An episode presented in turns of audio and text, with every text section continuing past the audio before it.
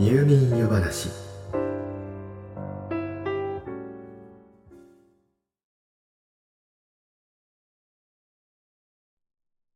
言葉って何でしょ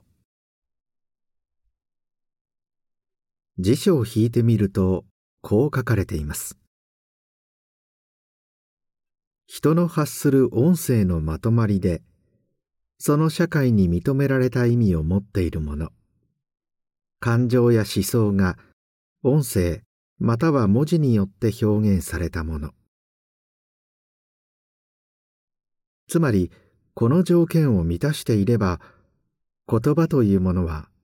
たとえもともとの形がわからないほどに変形していたとしても何の問題もないということになるのかもしれません。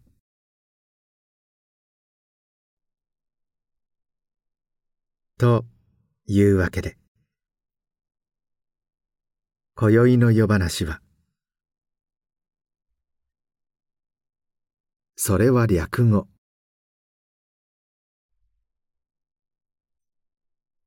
私たちの周りには略語があふれています。例えばコンビニエンスストアをコンビニと略して使う人は多いでしょう。これはコンビニと聞いて街のホットステーションやあなたとコンビニ近くて便利の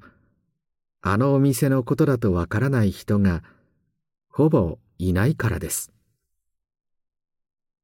ニュースでもコンビニ各社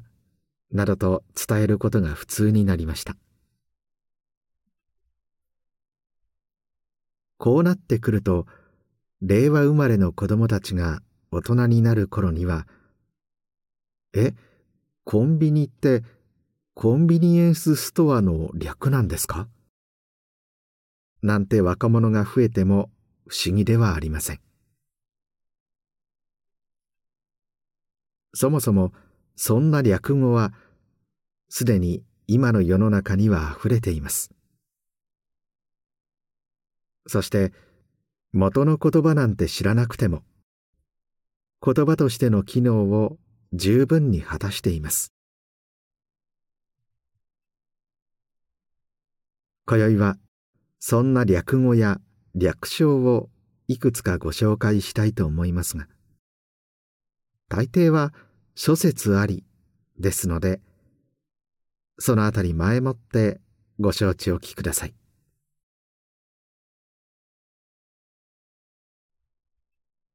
まずは寒天。あんみつに入っていて黒蜜をかけたりして食べるあの寒天です。これは寒ざらしところてんの略称だと言われています。凍って乾燥したところてんを戻して食べたら臭みがなくなり美味しかったことから命名されたとか。ちなみに海藻である天草を煮溶かして冷やし固めたものをなぜところてんと呼ぶのかははっきりしないそうです。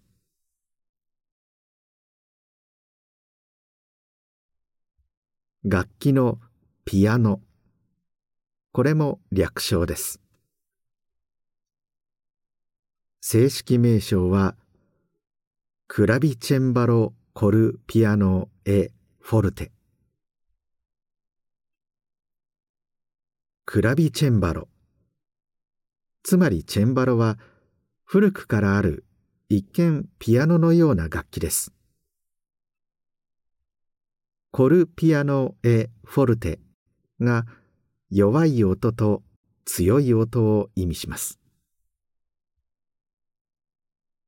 チェンバロは鍵盤を叩くと内部に貼られた弦が弾かれて音が出ます。音が出る仕組みとしてはギターなどに近いかもしれません。そして構造的に鍵盤を強く叩いても強い音は出ません。一方ピアノは鍵盤を叩くとそれに連動してハンマーが弦を叩いて音を出すという仕組みなので鍵盤を叩く強さを調整することで音を強くあるいは弱く出せます。ですからクラビチェンバロコルピアノエフォルテ。弱い音と強い音の出るチェンバロと呼ばれたのです。さすがに名前が長いのでピアノフォルテと略されやがて単にピアノと呼ばれるようになったようです。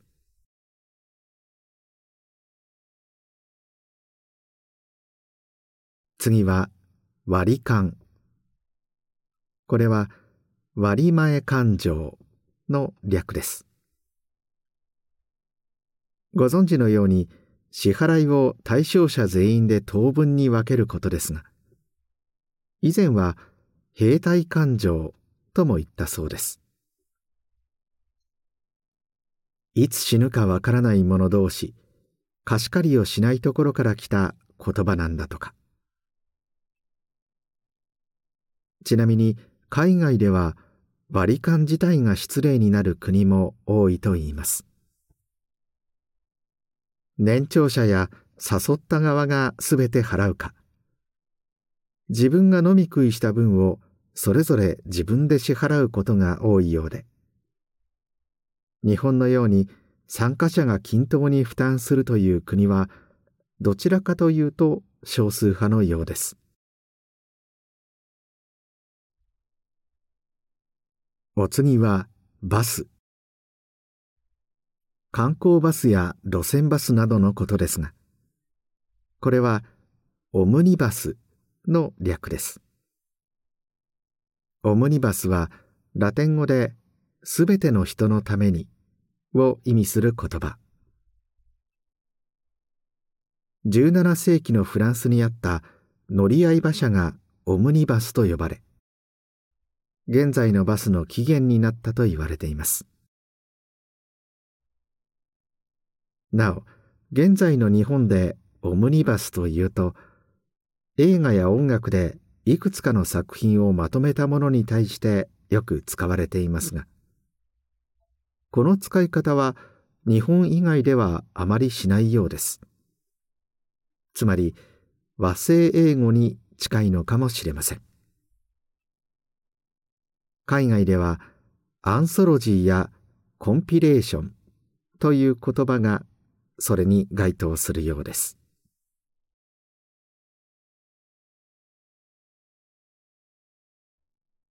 これは略語と言っていいか微妙なところですがペペロンチーノ。これは本来料理の名前ではないというのはご存知でしょうか？イタリアの言葉でペペロンチーノは日本語で言うところの唐辛子なんだそうです。ですからイタリアのレストランでただペペロンチーノと言ってオーダーすると変な顔をされるかもしれません。ではあのパスタ料理は何と呼べばいいのかというとスパゲッティアーリオオーリオエペペロンチーノだそうです。アーリオはニンニクオーリオはオイルのことですからニンニクとオイルと唐辛子のスパゲティ。といったところでしょうか。ちなみにご存知かとは思いますがパスタは簡単に言えば麺のことで。スパゲッティは細かい呼び分けはあるようですが要は細長いパスタを指す言葉です。現在の日本ではなんとなくパスタといった方が何でしょう。おしゃれ感がありますが。ですからそれはある意味大雑把な呼び方です。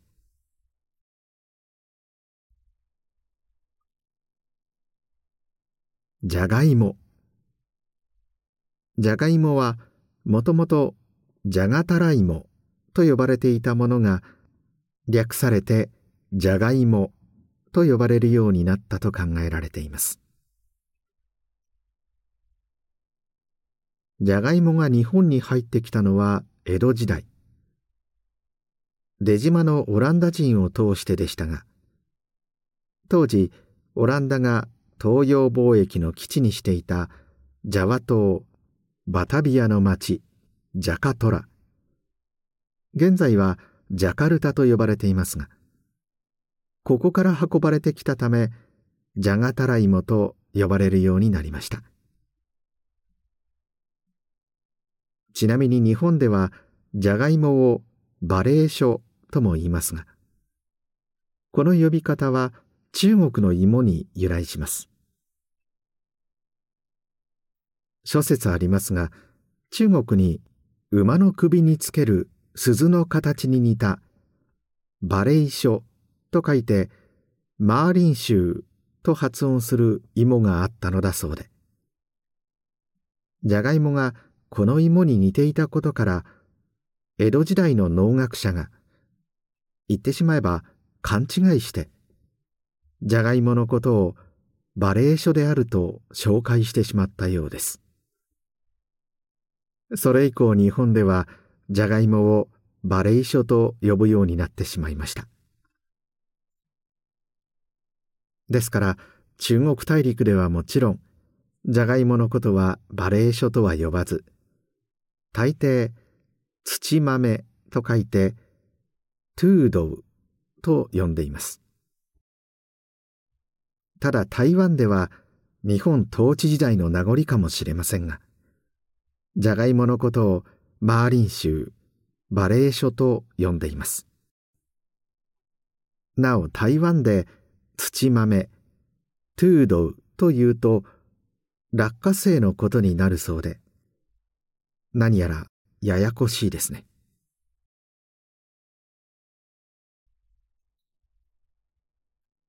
知り合いとすれ違う時に軽く頭を下げることを何と言うでしょう。そう会釈ですね。この会釈も略語です。仏教の言葉和へ通釈を略してそう呼ぶようになりました。仏教に限らず歴史ある宗教には様々な教えや経典がありますから。それらを見ていくと大抵は何らかの矛盾が出てきてしまいます。しかし一見矛盾しているそれぞれの教えの本来の意味。根っこの部分を理解すればそれらは矛盾せず両立できるかもしれません。こういった本来の意味を明らかにするための解釈行為を仏教では和へ通釈と呼んでいます。そこから転じて多様な考えや状況を考慮する。例にかなった態度をとる。多方面に気を配りすり合わせる。といったことを和へ通釈。略して会釈。と呼ぶようになりました。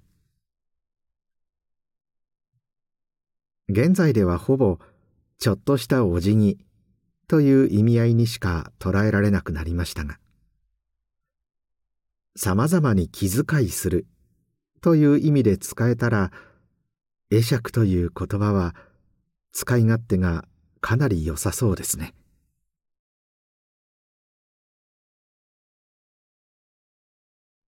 仏教由来といえば出世もそうです現在は世に広く知られる。社会的に高い地位につく。といった意味の言葉として使われていますが。これは仏教の出世権に由来する略語です。もともとは悟りを開くことそのものを意味する言葉でした。そもそも世間という言葉も仏教に由来するのですがこれはおおよそ世界を意味します。いわゆる俗世間から仏の道に入ることを出家すると言いますがこれを世間を出ると書いて出世間とも言い僧侶のことを出世者と呼びました。大河ドラマなどを見ているとよく貴族や武士が出家してお坊さんになりますがそれらは俗世間の力を背景に仏門においてもやがて高い位につくことが多かったようです。そこから高い地位につくこと自体を俗に出世と呼ぶようになったと考えられています。ちょっと皮肉めいた使われ方かもしれませんね。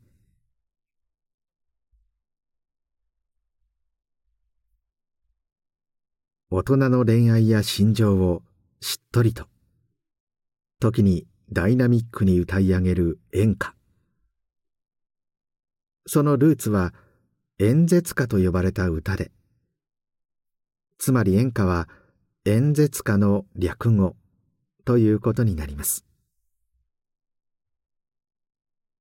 演説歌はその名の通り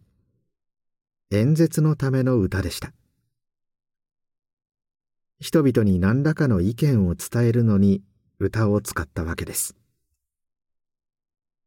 ですからその内容は主に社会や政治を批判するものでした。明治の自由民権運動盛んな頃に。書生つまり学生たちによって盛んに歌われたものだったのです。演歌の第一号と呼ばれているのがおっぺけぺ節です。自由民権運動の思想が盛り込まれた歌詞で当時の京都や東京で流行し街頭でこういった歌を歌い歌本を売るなどしていた学生は演歌師と呼ばれていました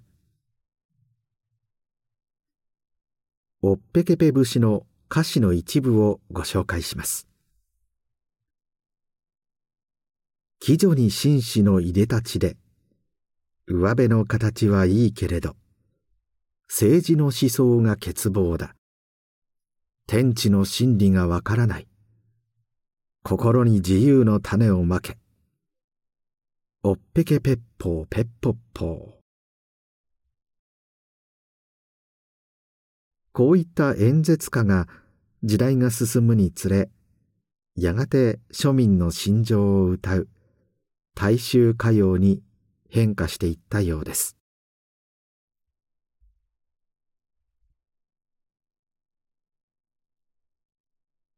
庶民的なカクテルの代表格といえば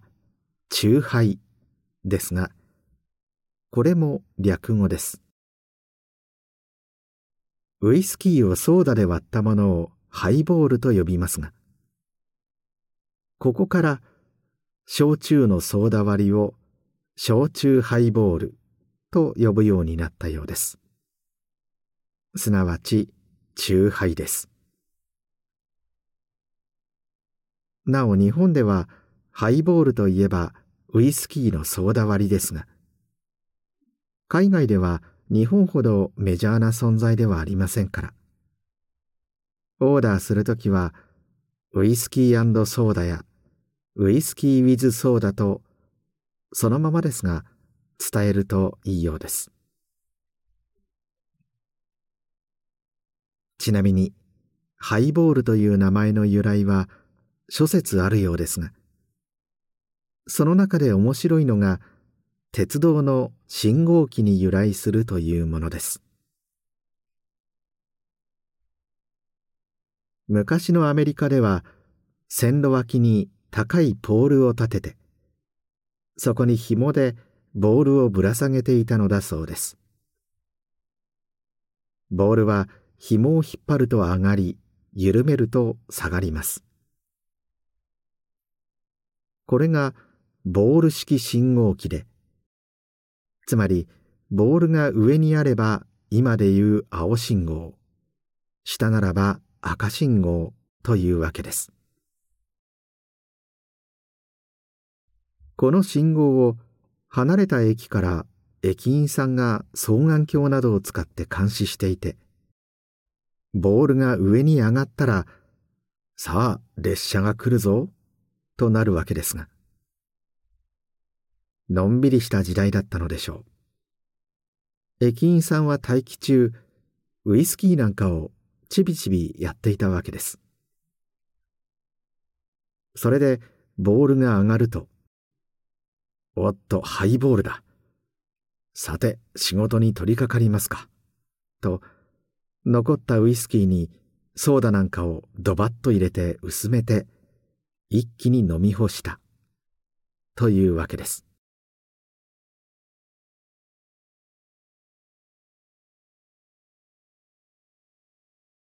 セクハラはご存知かと思いますが、セクシャルハラスメントの略です。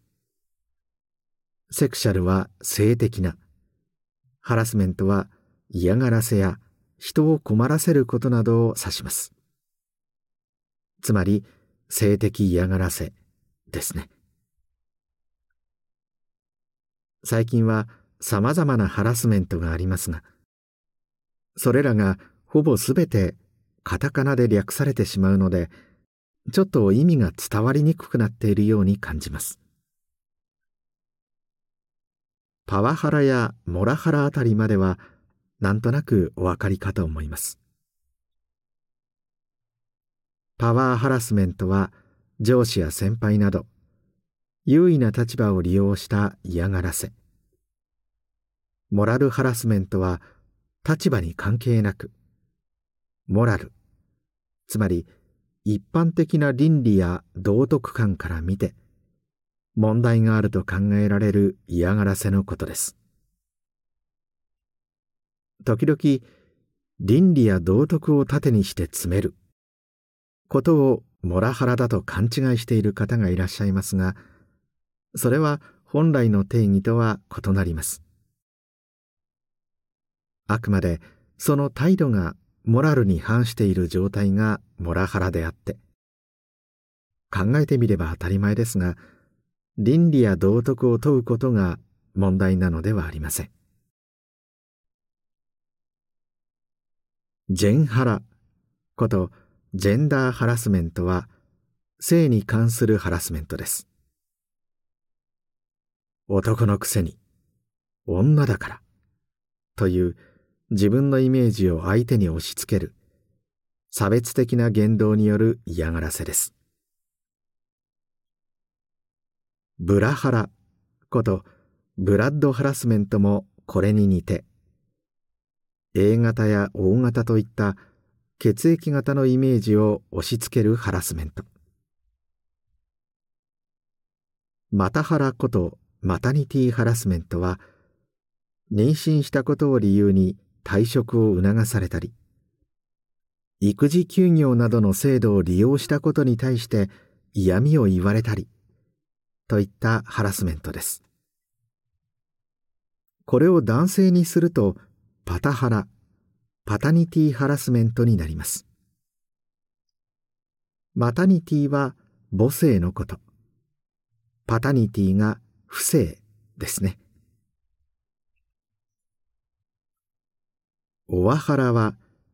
就職活動追われハラスメントで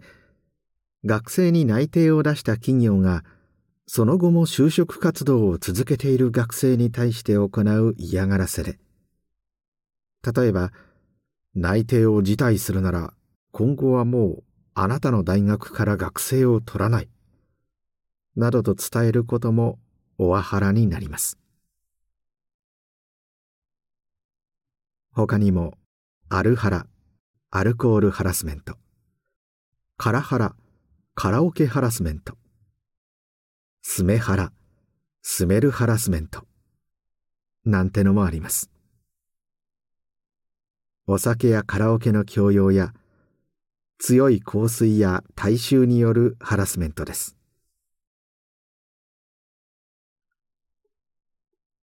こうしてカタカナでハラスメントと名前を付けるとまるで錦の御旗のように自分が不快に感じたことは全てハラスメントだとちょっと常識から外れた訴えを起こす人も現れます。これがハラハラことハラスメントハラスメント。世の中なかなか難しいですね。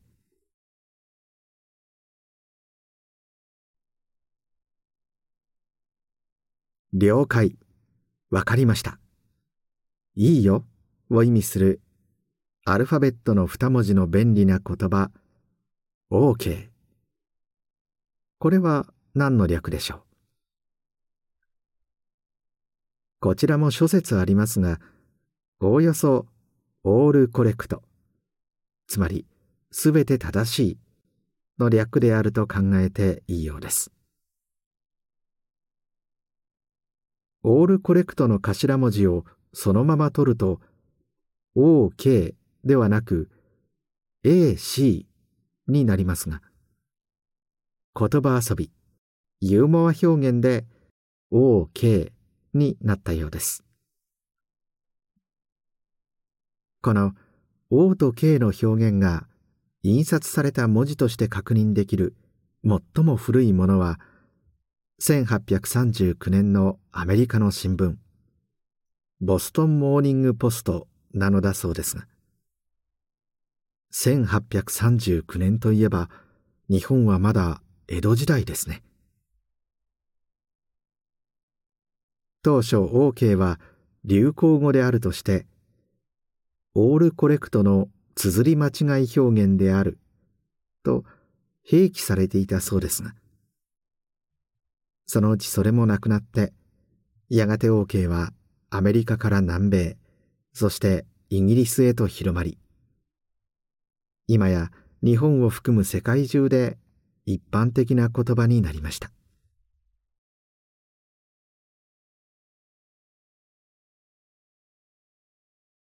耳につけるアクセサリーのピアス。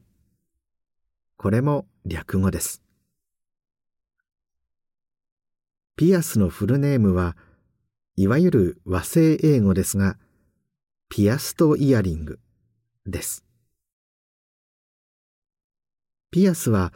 穴を開けるや突き通すという意味ですから穴を開けてつけるイヤリングという意味でしょう。海外の英語圏ではですから単にピアスと言ってもあのアクセサリーのことを指しません。ちゃんとピアスとイヤリングスと言わないと単に穴を開けるになってしまいます。では日本でいうところの耳たぶに挟んでつけるイヤリングはどういうのかというとこちらもそのままクリップオンイヤリングスなのだそうですクリップ式イヤリングですね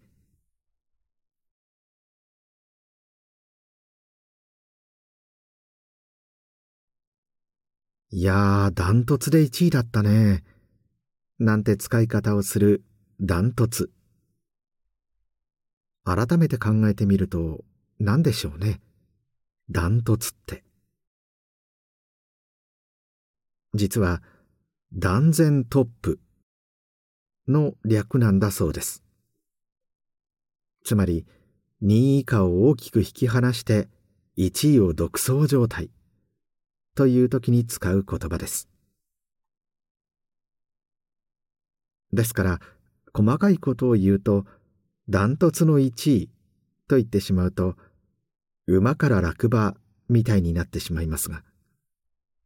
今やダントツで最下位なんて言い方もしますし、大差がついている様子を表す言葉と理解しておけばいいのかもしれません。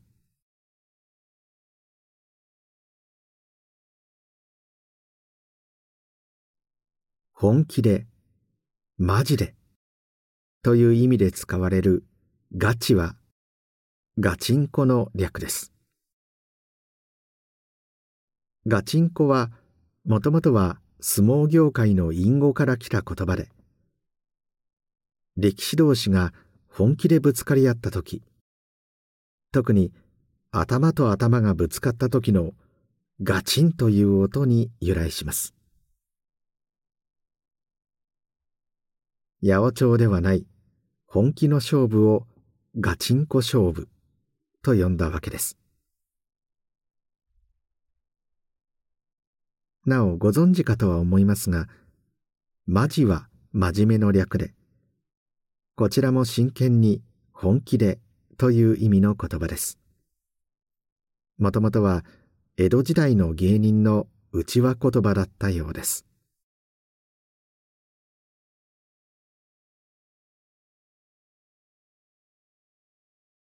内閣総理大臣のことを通称で首相と呼びますがこれは略さずに言うと首席宰相になります。宰相とは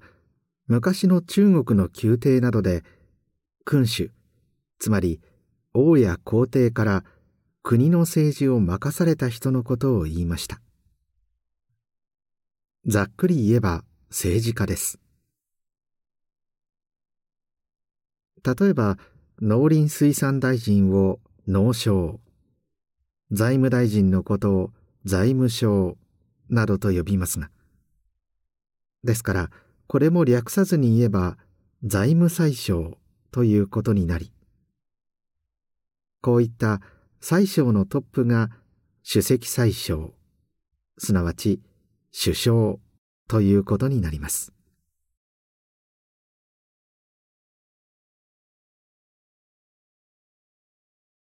化粧をしていない状態。いわゆるノーメイクをすっぴんと呼びます。ピンという音からなんとなく化粧をしていないお肌の状態を表したオノマトペのようにも思えますがこれも実は略語のようですこれはあくまでこういった説もあるというものですが、すっぴんは素顔でも別品の略だと言います。これを知ってしまうと、おいそれと、私今日すっぴんだから、とは言いにくくなってしまいますね。なお、別品はご存知のように美人を指す言葉ですが、もともとは特別な品、別品に由来する言葉だと考えられています。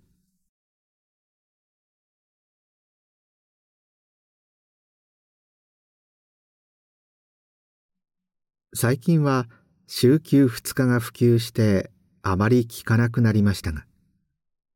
以前は役所や学校など土曜日は午前中だけ。午後はお休みでしたから。これを半ドンと呼んでいました。半日休みのことですが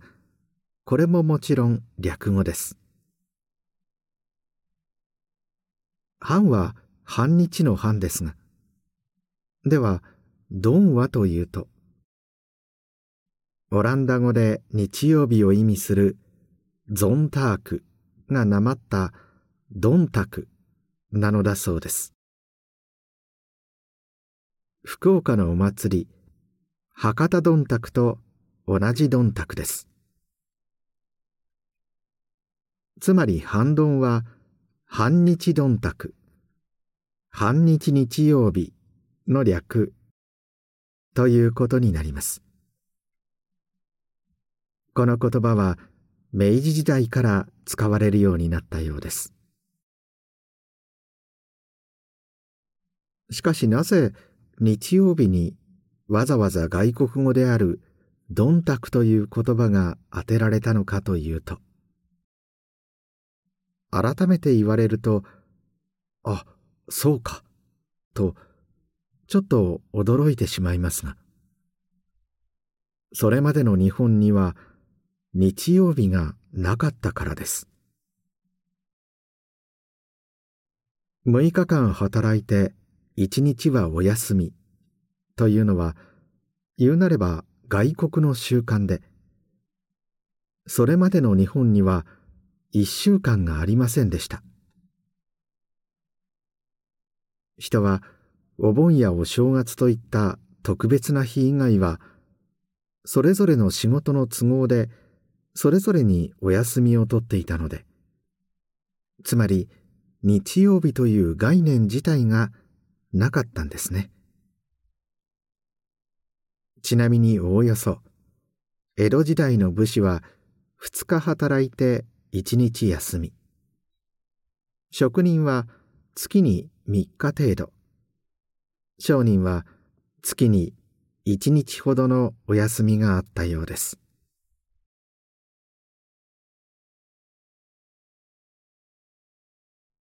現在ではおおよそ頭のいい人知的な人という意味合いで使われることが多いインテリ。これは何の略でしょう？英語のインテリジェンスだと思った方は半分あたりといったところでしょうか。日本語としてのインテリはそのロシア語の方インテリゲンチャに由来します。やはり知識人知識階級を意味します。帝政ロシアが倒れやがて人類初の社会主義国家ソビエト連邦が生まれたロシア革命の影響から日本にはこういった政治活動にまつわるロシアの言葉が今でも残っています。何らかの活動に寄付をするカンパもロシア語で大衆に運動を促したり寄付を募ったりといった活動を意味するカンパニアがその由来です資金集めの意味は含みませんが、これは英語でのキャンペーンにあたる言葉です。なお、割当仕事量を意味するノルマというロシア語は、第二次世界大戦後のシベリア抑留を経て日本に入ってきた言葉です。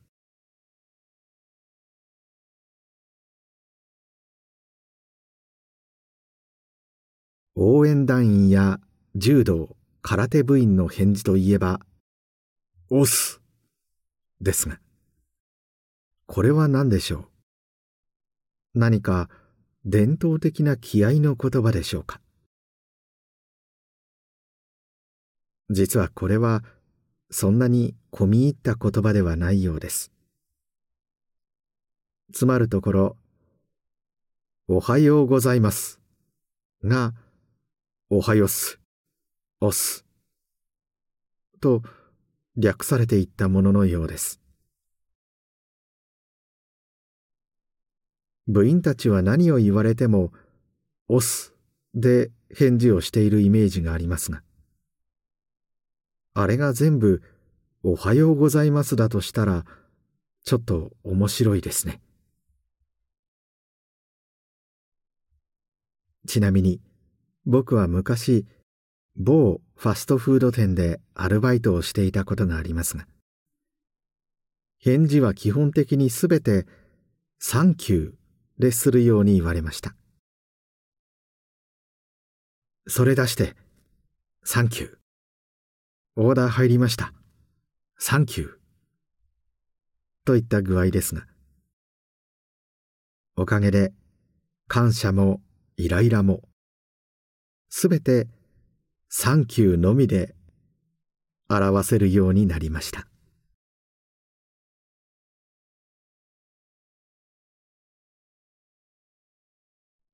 さていかがだったでしょうか？最近では自然発生的に略される以外にも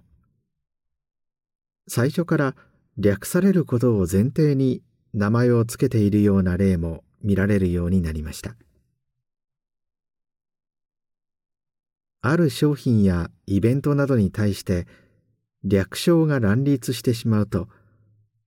SNS などでの拡散に影響が出てくるからと言われています。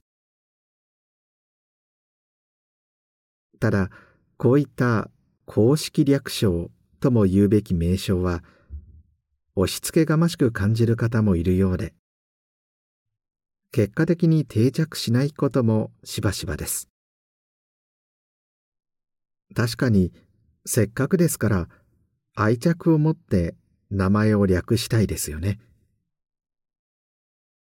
愛着を持って略した結果マックなのかマクドなのかはたまたマクナルなのかと不毛な争いを生むことになってもそれはそれで楽しいですからね。